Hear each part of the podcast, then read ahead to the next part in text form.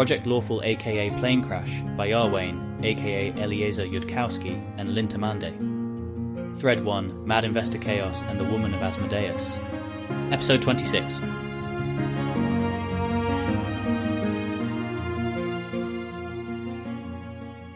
I'll get you a secure notebook.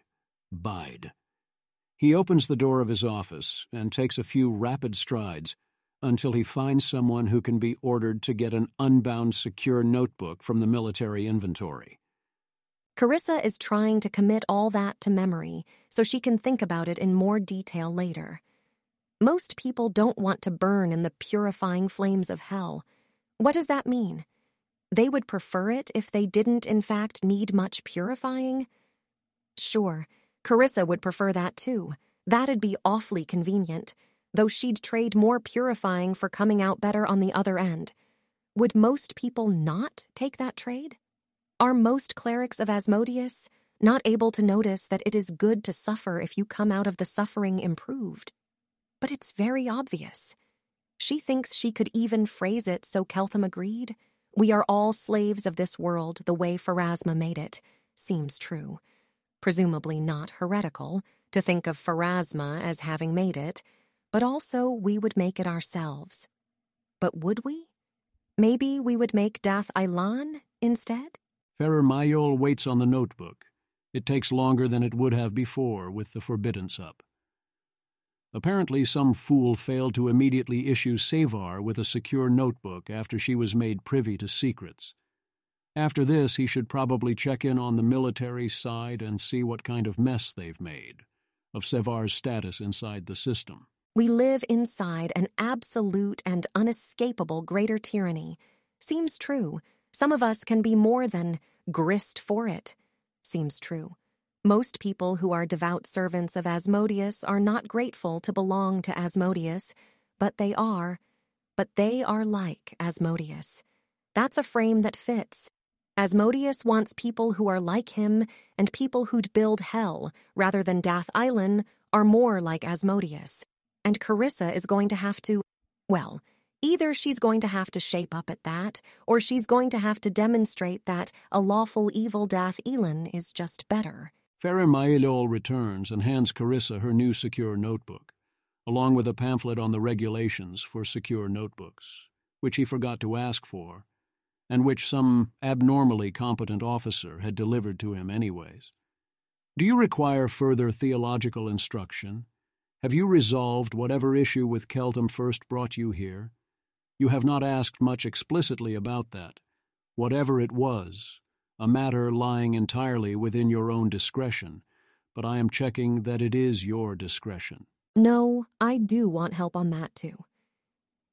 Keltham noticed that no one in Cheliax indicates how they feel during classes by looking distressed, and inferred from this that no one would indicate how they felt during sex by looking distressed, and that bothered him on some kind of principle that so I think it did not in fact occur to him that one could simply not really care if people are secretly distressed. He instead concluded that we've got some extremely clever way to notice secret distress despite everyone hiding it, and was worried that not knowing this himself he'd fail to notice I was distressed. If I was, and I swear I didn't give him any reason to think I would be, he's just like this. And the problem with trying to lie to him is that which facts about the world are inferable from which other ones is completely sideways for him. I'm genuinely worried that if I'd just said, Oh, normally people are really good at reading lip twitches, but I'll just tell you, then something else would have gone horribly wrong because he made a bunch of inferences from our presumed use of lip twitches. He was really confused about the fact people don't look distressed at each other on purpose. He felt like it was broken, a norm that shouldn't be able to persist in existing, and I have no idea what I'm allowed to tell him about anything, and I'd rather as much as possible tell him the truth because of the sideways inferences problem, but I haven't gotten any guidance on which things, specifically, I should lie about besides hell, and I'm separately worried that if I just sleep with him, which I'd really, really like to, and then later explain the thing where some people solve the inference problem by simply not caring how the other party is doing, then he'll be. He won't endorse having slept with me without knowing that. That's the thing I was stuck on. What to tell him that only relies on facts about human nature that are true in other countries too, and not on anything about Cheliax. Ferrer Mylol may need to go get his own notebook for this one. He taps his fingers again to show that he's thinking. I'm afraid, Ferrer Mylol says, not bothering to keep the dryness out of his voice, that after hearing your analysis of Keltham, I have some absolutely terrible news for you about my opinion of your competence to handle this issue. I know I've in over my head.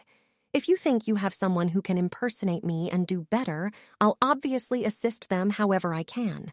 Or get me a headband, which is what I asked for in the first place. Oh, it's much worse than that, Sevar. My opinion is that even after reading the transcripts of everything Keltham said in his lessons, I have no fucking idea what you're talking about. If you understand what the fuck you just said to me, then you are, in fact, the most qualified person inside this villa to make the call as to what to tell Keltham and when. Unless there's some better analysis from the security officers who've been monitoring him, but maybe not paying quite as much attention to learning from the man. Which means that we are going to go off right now and have that conversation with the security officers. The one where you get authorized to make that call. If you fuck up, it'll be your head on the chopping block, followed immediately after by mine for choosing you. And since I do value my head, I'll get you your fucking intelligence headband. Oh, great! If there's an Asmodean subdomain for obsession with intelligence headband obtainment verging on suicidal lemminghood, Sevar is truly his prophet already. Ferrer Mylol keeps this observation to himself. He stands up, Follow me, Sevar, and we'll have that conversation. Asmodeus, help us all. All Carissa's slaves are going to get intelligence headbands. It will make them more useful. She follows. Security for an operation like this is typically within an extra dimensional space, so they can't be affected by spells targeting the installation. The Forbiddance makes that impossible, so they're doing their best with having draped a parlor in lead, which blocks most spells, and having a miserable captive air elemental providing ventilation. There's one bed, since even though there's ten of them, they only need two-hour sleep shifts. Rhodes Balaguer is on duty handling emergency requests right now. He looks tired. Ferrer Mylol doesn't even slightly care. Call in whichever wizard or wizards would be most likely able to handle a question about Keltham's psychology and our strategy for what to reveal to him when. The fact that Mylol doesn't already know who that is, that there isn't someone already known to be in charge of decisions like that, with individual judgments instead being rendered by individual security officers, is a very bad sign now that Milo thinks on it explicitly. That needs to end now, one way or another. That's Elias Abarco, who shows up a couple of minutes later. He looks tired, too. Ferrer Mylol doesn't care about that either since Elias Abarco hasn't yet been added to the worryingly rapidly expanding list of people that he's no longer allowed to set on fire. Abarco. There's a judgment call about what to reveal to Keltham and which lies to tell him, Sevar. Ask Abarco what you asked me. Deep breath. She's going to try to explain it better this time, in case maybe Maylol would understand it if she explained better. Keltham noticed that no one indicates how they feel during classes by looking distressed when they don't understand what's going on. That is not what happens in Dath Ilan. He inferred from this that no one would indicate how they felt during sex by looking distressed if they did not like what was being done to them. He automatically assumed that we wouldn't want that and concluded instead that we must have some more complicated way of communicating that information. I was uncertain whether to make one up or to try to explain to him that normally people just don't worry very much if their sex partners are invisibly distressed. The problem with trying to lie to him is that which facts about the world are inferable from which other ones is completely sideways for him, and I don't think I could accurately track all the inferences he'd make from something I made up. I'd rather as much as possible tell him the truth because of the sideways inferences problem, but I need guidance on which things it's most important to keep secret, even at some cost, in our overall plausibility and coherence as he experiences it. And I need to solve this right away, because I think if I just sleep with him and then later explain the thing where some people solve the inference problem by simply not caring how the other party is doing, he won't endorse having slept with me without knowing that. The problem, Abarco says to Mayol, is that Keltham is insane, and predicting how he'll take anything is, as she points out, next to impossible. The library's not filtered for pretending rape doesn't exist. I've told him that rape exists. He knows that. He just thinks that since I have assented to be there in the first place, we're executing a procedure where I should also be having a nice time the whole time, and it'd be a problem if he failed to notice a Chelish signal that I wasn't. She's describing him mostly accurately as far as I can tell, Abarco says. Mailol raises his eyebrows, not approvingly. Hell doesn't refer to someone as a teacher if they're just insane. Do you have an analysis for me, Abarco? Do you have a strategy for handling this? I think there's no point in trying to conceal anything on this plane except the internal workings of the church and government from Keltham. He'll expect those to be concealed. Dath Ilan keeps its secrets. I think we don't have the resources to convince him that Cheliax is the kind of place in which he won't encounter adversarial conduct. We just don't know how to pretend at that, and it's already too late, so we mostly just want him thinking that this place needs lots of fixing up, which he currently believes. Sevar can explain how sex works to him, though she should mind her tendency towards female victimization flavored heresies. Hey. No, no, he's right. She should mind that. Elias Abarco has brought up additional points that Sevar didn't bring up which complicates this already painful decision. And Abarco didn't bring up the critical point about only telling Keltham the sad little facts that are true in other countries, not just in Cheliax, which means he wouldn't have done well leaving the whole decision to Abarco. Ferrer Mayol would, if he were alone, massage his forehead. The Asmodean style of tyranny is not about spreading around responsibility, so nobody seems to be at fault for making bad decisions. Those are weak tyrannies. There must be a single decision maker on point, as is both efficient and Asmodean. That designated person must be Abarco, Sevar, or Mailol himself, and any of those three people screwing up gets Mailol equally blamed for it, which leaves the pure and simple question of which of the three is least likely to fuck up. Mailol is pretty sure that's not himself, which brings it down to two. In the end, what decides him is simply that Abarco called Keltham insane. It's not a judgment conducive to making the kind of detailed predictions necessary for the actual moment to moment decisions. Asmodeus help you and me, Sevar. I'm making it your call. Your goal directives are as follows prioritize the amount of time we get before this falls down and Keltham breaks with us. Secondary priority, if possible Try to make Keltham think that he should take you or some other loyal woman with him if he leaves us. Do not bother worrying about Keltham's opinion of Cheliax after the whole thing blows up. He won't be happy, ship sailed. Just make sure we get as much as we can from him before then. Abarco. Advise Sevar well on this and all related matters, and report to me if you think she's fucking it up. If this project fails early and it looks like it was even slightly your fault for sabotaging her, I will make damned sure you die before I do. Balaguer, Sevar gets transcripts of Keltham's words and his thoughts on remaining occasions where we make the call to risk reading his thoughts. Sevar gets consulted on Keltham analysis and policy if there's time. Sevar takes initiative on answering him if she's inside the room. Sevar gets reports on any other decisions that get made without her about what to tell him and why, and gives Sevar her fucking intelligence headband if we have a spare on hand.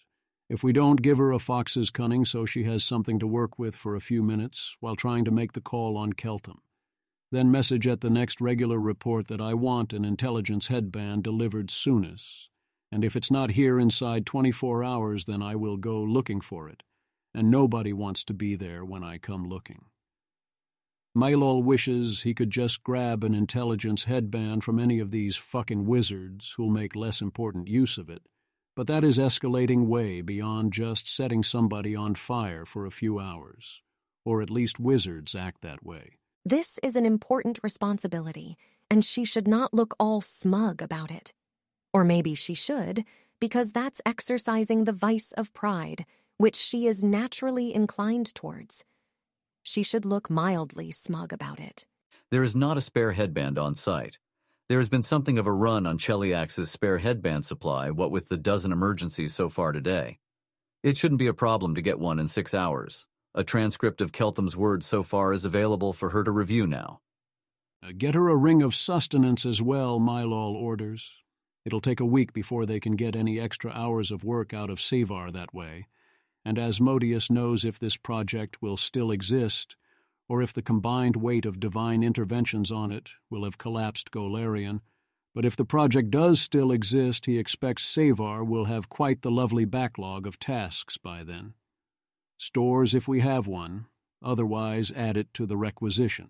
We have those. He hands one over. Keltham also wants a headband, and ones for his other girls, and ones with Owl's wisdom as well. I don't think I'll be able to keep up with him if he's got a headband as good as mine. He's not smarter, but he's got more of a force multiplier.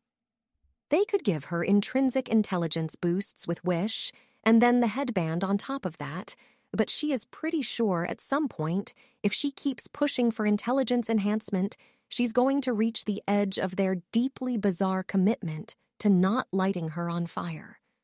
I think I could tell him that they've been commissioned and will arrive in a week or two, and that we can have one to pass around in the meantime, if we can, in fact, have one to pass around in the meantime. Mayol isn't even slightly fooled by her hidden agenda. But it's not a hidden agenda which is detrimental to him, so it's not like he disapproves. Sevar.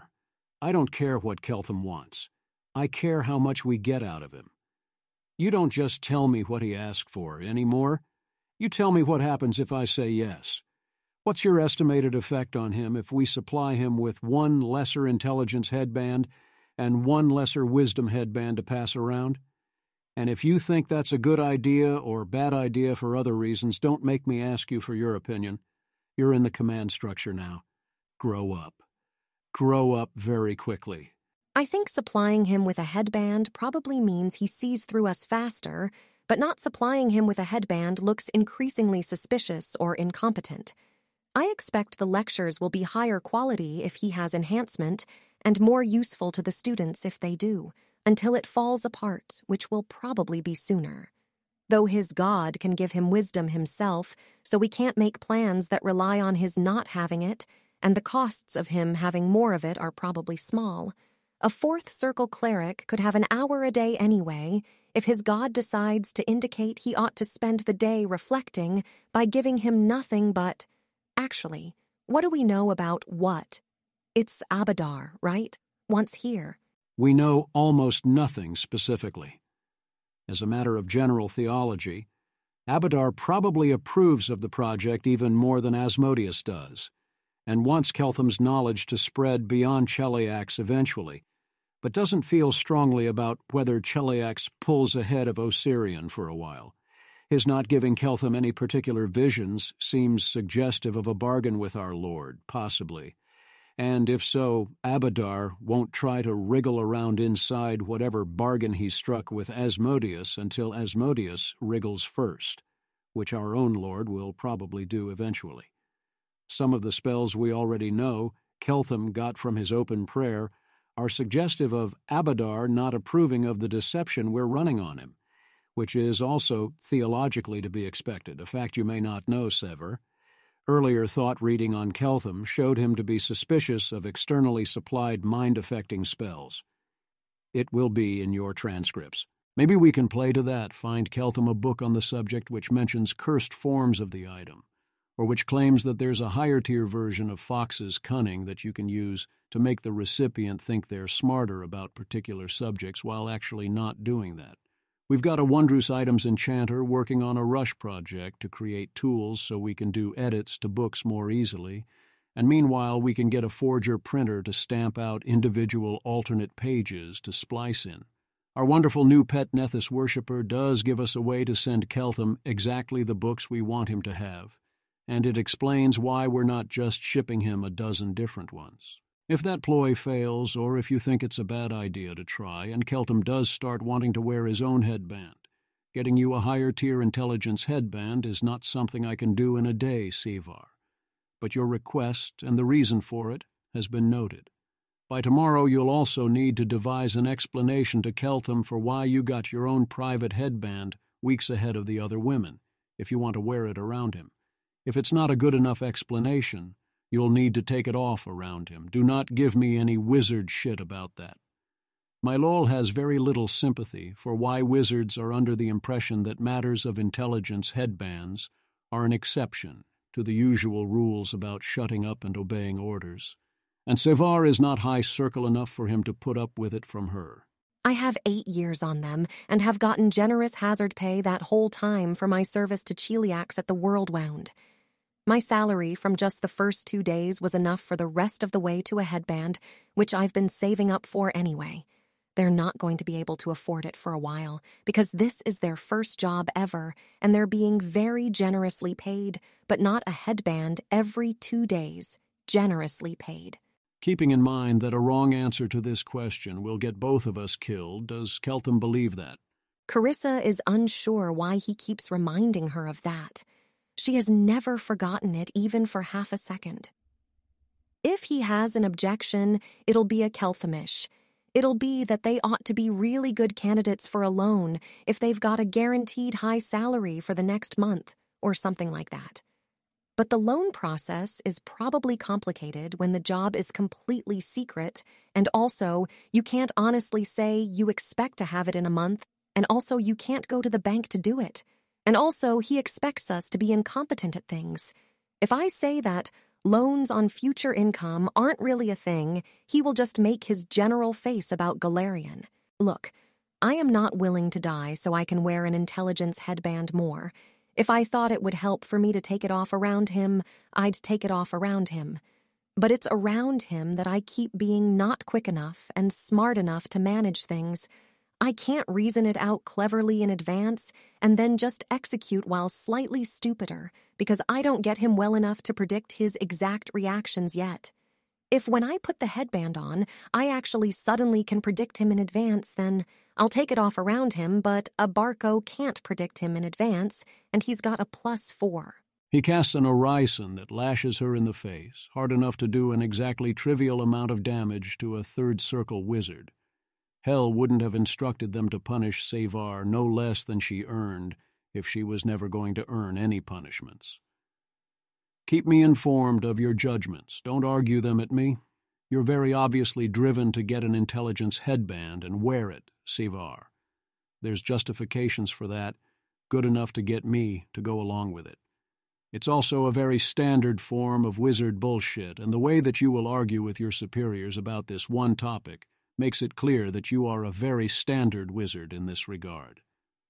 We're done here. Sevar, with me, Balaguer, Make sure someone's around who can cast Fox's cunning on her when she requests it. If it's only wizards that think it's important to be smarter, then maybe that's what's wrong with the Church of Asmodeus in Golarion.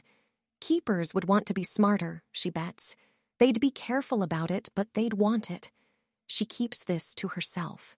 Mailol is heading back to his office once they're out of range of the security office, if not of security. He speaks again. Word of warning, Sevar. Keltham is right that our usual schools teach people what to think, not how to think. And I should hardly need to say that the reason is that if they did their own thinking, they'd fuck it up. Unless your vision succeeds far beyond what any reasonable person would expect, a Chelish academy based on Keltham style teaching is going to have two kinds of people in it priests of Asmodeus and citizens valuable enough that they qualify for our very limited soul sale slots. If I'd realized that faster, we could have brought in older women who'd already sold their souls and not used up a hell of a lot of our project's slack on having a bunch of baby wizards do it. But what's done is done. Uh, I may be reading too much into Hell's instructions. We get told not to put too much weight on exact wordings that pass through three increasingly less intelligent devils on their way from Asmodeus to us but it seems to me that Asmodeus gave you four instructions in order, and they may have been in order of priority. Serve him well in this world. Don't fall to heresy. Figure out the differences between yourself and an axiomite, and become the kind of soul Asmodeus wishes mortals were, and join his most treasured possessions. If all we learn from Keltham is tricks for smelting vast quantities of high quality metal, it will not in fact make this project a failure in the eyes of Church and Queen, even if that falls short of your own ambitions for it. Understood. But what if you could teach them a better what to think, one that held together against more of their own impulses? But he's right that no one else can reasonably bet on that just off Carissa wanting it and Asmodeus thinking Carissa worth steering. You're not accustomed to being in the inner circle where you are expected to do your own thinking and put your life on the line for getting it right. Usually, people get brought into it less abruptly than you, and it's possible I'm going to get called up on having trusted you more than you earned, contrary to Hell's instructions. My belief is that you earned it by understanding Keltham better than Abarco does, but you also haven't held that much responsibility before, and my decision to dump it on you is going to look lethally questionable if you fuck it up. I cannot guarantee that I wasn't influenced by knowing or thinking I knew that you were a competent enough person to come to the momentary attention of a god. Asmodeus help us all if he was trying to tell us exactly not to do what I just did, by trusting you more than you'd earned. But we also got told to trust you no less than you'd earned. So, uh, that's all to frame an important point, Sevar, which is that the theological discussions that Asmodean priests hold among themselves are different from the way you learned theology out in the cold. We do not sound like fucking Keltham because we are not fucking outsiders. But if a new priest has an affinity for slavery and a fifth circle priest specializes in tyranny, the fifth circle priest doesn't tell her to shut up and write down the standard answers he gives her about slavery. From the standpoint of tyranny, feeling gratitude for Asmodeus owning us is how we tell the common people to feel about it, because it's a simple fucking answer that won't get them in trouble. Occasionally, though, Asmodeus goes and makes a bed slave his cleric, which shows that his true priorities do not always match those that we harried and overworked mortals try to set. We almost always decide to wait on perfecting souls into the exact shape Asmodeus prefers until they get safely to hell. Asmodeus cares in ways we don't even try to care because it's not productive when we try to do it. If that bed slave feeling, some exact form of gratitude for being a slave, was a vital part of what our Lord wishes mortals were like, you may need to wait for a priest who understands slavery more deeply than I do to tell you that, because instructing me in those details wasn't the Church's own priority for a world wound administrator. You have tyranny questions, I can answer those in endless detail, and you'd be stupid to argue until you understand Asmodeanism a lot better. But I will be checking some of the answers I gave you about slavery and pride the next time I run into a superior of mine who has a moment. That's as much priority as I'd give to a fourth circle priest asking me those questions. If the fourth circle priest didn't tell me they were more urgent. Final warning don't get lost in all these fascinating questions you're supposed to think about for the first time. Asmodeus instructed you to serve him well in this world first. Are we done, Sevar? I'll still be here if you have more questions another day, and you said Keltham was waiting on you. Mylol thinks and hopes this is exactly as much slack for interrupting him as he'd cut a fourth circle cleric on urgent project business who was interrupting him for the first time. She does not exactly feel readier to answer Keltham. We're done. Go with Hell's unusually personal blessing, Sevar. He taps her with the guidance Orison for the little bit that's worth. Was someone going to get me a fox's cunning? And then someone does, by jabbing her in the shoulder. After this, she's going to need to work on having a better working relationship with Abarco. Fox's cunning feels good, it feels right, and she's been told to correct for that. She's been told it's a flaw common to wizards, and she's not willing to trade her life for more of it, so she's going to do what she was told and not reach for it more than she already has. She closes her eyes and tries to drive out everything except the questions she has to answer tonight. First, serve Asmodeus in this world. Get close to Keltham, close enough that when he gets sick of Cheliax, he takes you with him. Hold things together for long enough to learn new things about metalworking, new things about everything else that makes Dath Ilan prosperous. But keep in mind that the thinking is not the priority for the Chelish government or the church. They might be making a mistake, and Carissa might be poised to correct them, but they probably aren't making a mistake, and they won't believe her now. She has the option of telling Keltham that. Not tonight, but it's a thought to tuck away for later. It's not damning that the Chelish government trusts the metalworking to lead somewhere useful more than the habits of mind. Keltham's sideways habits of inference are not, in fact, sideways. They're going to be a perfectly natural outgrowth of the things he's taught them in class. Right now, you don't know what he'll infer from a given bit of information might be the best unenhanced Carissa can do, but she needs that to stop being true as quickly as possible, replaced with the exact habits of inference herself. And it might not even be the best unenhanced Carissa can do. It's certainly not the best she can do now. In fact, her mind is now rather spamming possibilities. Keltham thinks in some theory of human psychology that extends from education to sex. It has gears even if she doesn't know them. He doesn't think sideways. He thinks in theories that make things be connected. He arrived in Golarion and noticed that it wasn't all women and went up to the theory about sex balances and where they came from and down again to know that mortals weren't made by gods. He noticed that people were wearing fixed, cheerful expressions in class and went up to some theory about people and down again to how those kinds of people might be having sex. Carissa deeply wants to know this theory. Carissa manages to wrench her attention away from how much she wants to know this theory. Keltham wouldn't be stuck thinking about that if he didn't want to be. She's seen inside his mind. Keltham thinks in equilibriums. He notices when a strategy seems possible to deviate profitably from without being punished. Keltham is from a societal context where competence at deception is not itself a valuable thing to signal, because deception is basically frowned upon in every context. Last one feels most immediately fruitful, though it's easier than it was a moment ago to hold the other ones apart and not subtly downgrade them in her mind because she's started following the third.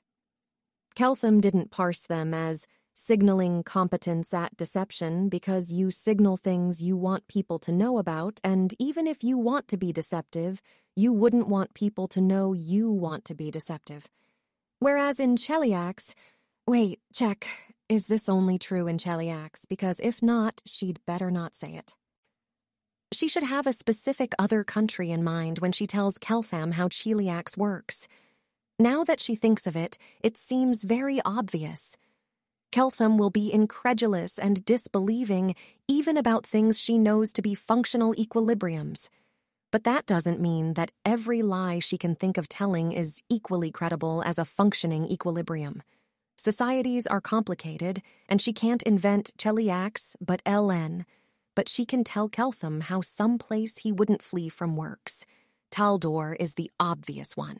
She doesn't know all that much about Taldor, but she's met people from there, and it's culturally descended from Cheliax, unlike Osirion, or some place where she can't represent how the people there would explain themselves. The main thing everyone knows about Taldor is that it has a weak crown and too many dukes and counts who think too highly of themselves, and it's been racked with civil war periodically for a long time, not falling only because the crown is old and rich and can hold Oppara where their power is invested no matter the madness that goes on beyond its walls. Quick check. Has she claimed anything about Cheliax actively contradicted by that? She doesn't think so. Has anyone else? She can delegate that. She has authority here. I need someone to check whether anyone has said anything to Keltham that would be inconsistent with Cheliax being approximately Taldor in political organization and culture until the church backed the right side in the most recent civil war and hell sent some people to try to shape the crown up. And now she's followed that train of thought far enough and needs to pull back and contemplate an entirely different one. She can see, from here, how she's been neglecting that before, going with her intuition until it is actually surprised or contradicted somewhere. Keltham has a general theory of human nature that is surprised by Golarion, not just by Cheliax, so he's missing something, and it'd be useful to figure out what, both because she might want to tell him and because it'll help with verisimilitude. He's missing, and her mind is spamming possibilities again not that she's confident in any of them, that people signal negative qualities, that people prefer for other people to lose, that people have values actively incompatible with other people getting what they want, that people are bad enough at thinking that trying to make them think about something is dangerous. Many of these are too specifically Chelish. This would be much simpler if she could make Keltham tell her all the theories he uses to understand people. Maybe she can sell her superior, or just the one superior now, on the theory that if they ask Keltham to explain those parts, Keltham will be easier to fool. Set that aside, too, flagged as maybe possibly coming from the part of her that is tempted to trade off lifespan against intelligence headbands. Keltham has learned more from them than they've learned from him. He is surprised by Golarion. He is missing something. He underadjusts or overadjusts, or adjusts along completely wrong dimensions, but he's notably much less wrong than he was a day ago already. They will not be able to hide things in the vast fog of his confusion for very long because he is narrowing it. They should tell him less, if they possibly can.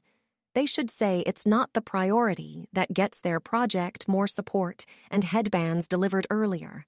They should say they don't know.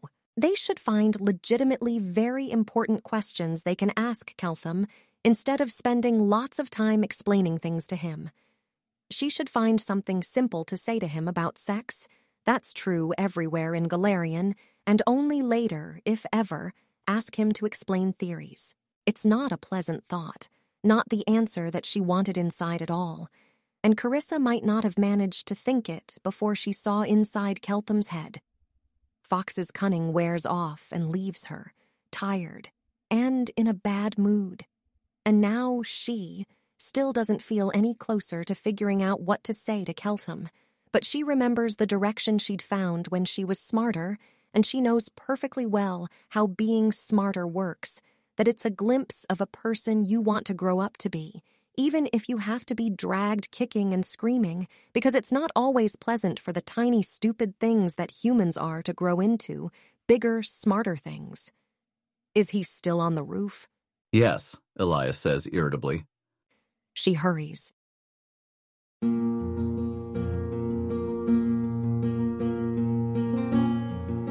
You wish to support the production of this AI-voiced reading of Planecrash, please visit patreon.com slash askwhocastsai. Any help is appreciated.